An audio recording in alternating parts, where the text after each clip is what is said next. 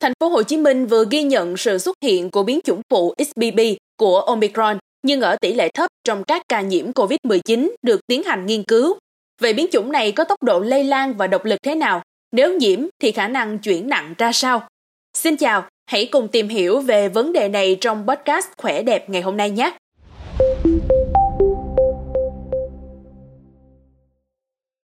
Theo như kết quả ban đầu tầm soát biến chủng SARS-CoV-2 6 tháng cuối năm 2022 trên địa bàn thành phố Hồ Chí Minh của bệnh viện Bệnh nhiệt đới thành phố Hồ Chí Minh và đơn vị nghiên cứu lâm sàng Đại học Oxford, biến chủng phụ XBB của Omicron đã xuất hiện vào tháng 12 năm 2022 nhưng ở một tỷ lệ thấp chiếm 5,7%. Vậy biến chủng phụ XBB của Omicron có độc lực và khả năng lây lan như thế nào? Nếu như không may nhiễm phải chúng thì mức độ bệnh ra sao?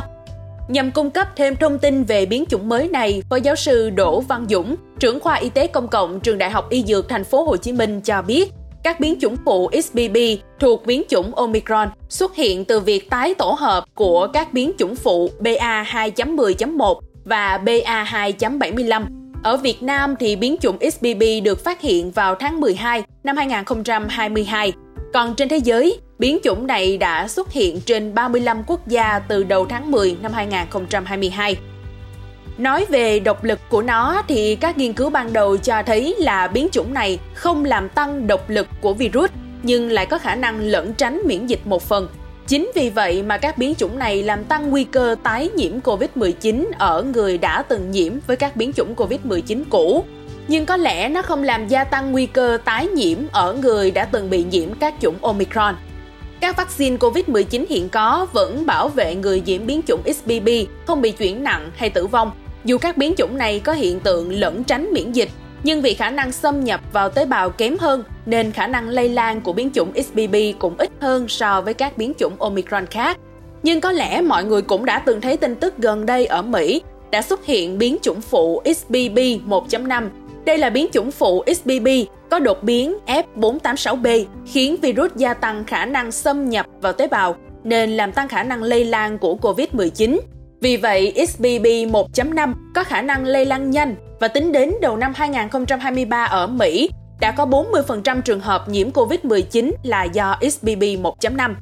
Tuy nhiên thì mọi người cũng không cần quá lo lắng đâu, bởi vì như Minh Anh đã nói trước đó, thì có một điều giúp chúng ta có thể yên tâm là dù biến chủng phụ này có khả năng lây lan nhanh hơn, nhưng các vaccine COVID-19 hiện có vẫn có thể bảo vệ người bệnh không bị chuyển nặng hay là tử vong.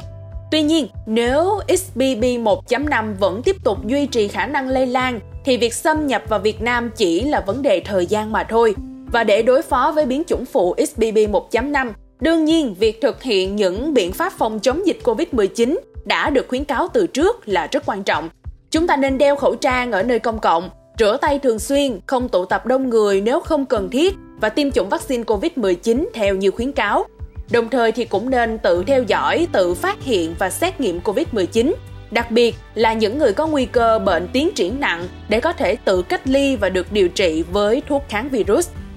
Ở Việt Nam thì đã có biến chủng phụ XBB, nhưng chưa rõ virus này có phải là XBB 1.5 hay không nếu chỉ là XBB chưa có đột biến thì sẽ không có gia tăng đáng kể số người mắc, bởi vì nó có thể trốn tránh miễn dịch, nhưng khả năng lây lan thì lại kém hơn. Nếu Việt Nam đã có xuất hiện XBB 1.5 hay là bây giờ chưa có thì có khả năng là sẽ có trong tương lai, thì số ca mắc sẽ gia tăng. Tuy nhiên điều này không đáng sợ bởi vì số ca nhập viện và số ca tử vong sẽ không tăng nếu như người dân tiêm ngừa vaccine đầy đủ theo nhiều khuyến cáo của ngành y tế và thực hiện đầy đủ các biện pháp phòng chống dịch.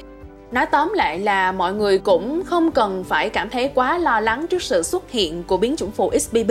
mà thay vào đó chúng ta nên nghiêm túc thực hiện các biện pháp phòng tránh lây lan dịch bệnh đã được các chuyên gia y tế khuyến cáo từ trước như là đeo khẩu trang ở nơi công cộng, rửa tay thường xuyên, không tụ tập đông người nếu như không cần thiết và tiêm chủng vaccine COVID-19 theo như khuyến cáo. Đặc biệt là tự theo dõi, tự chủ động xét nghiệm để có thể phát hiện và được điều trị kịp thời nha mọi người.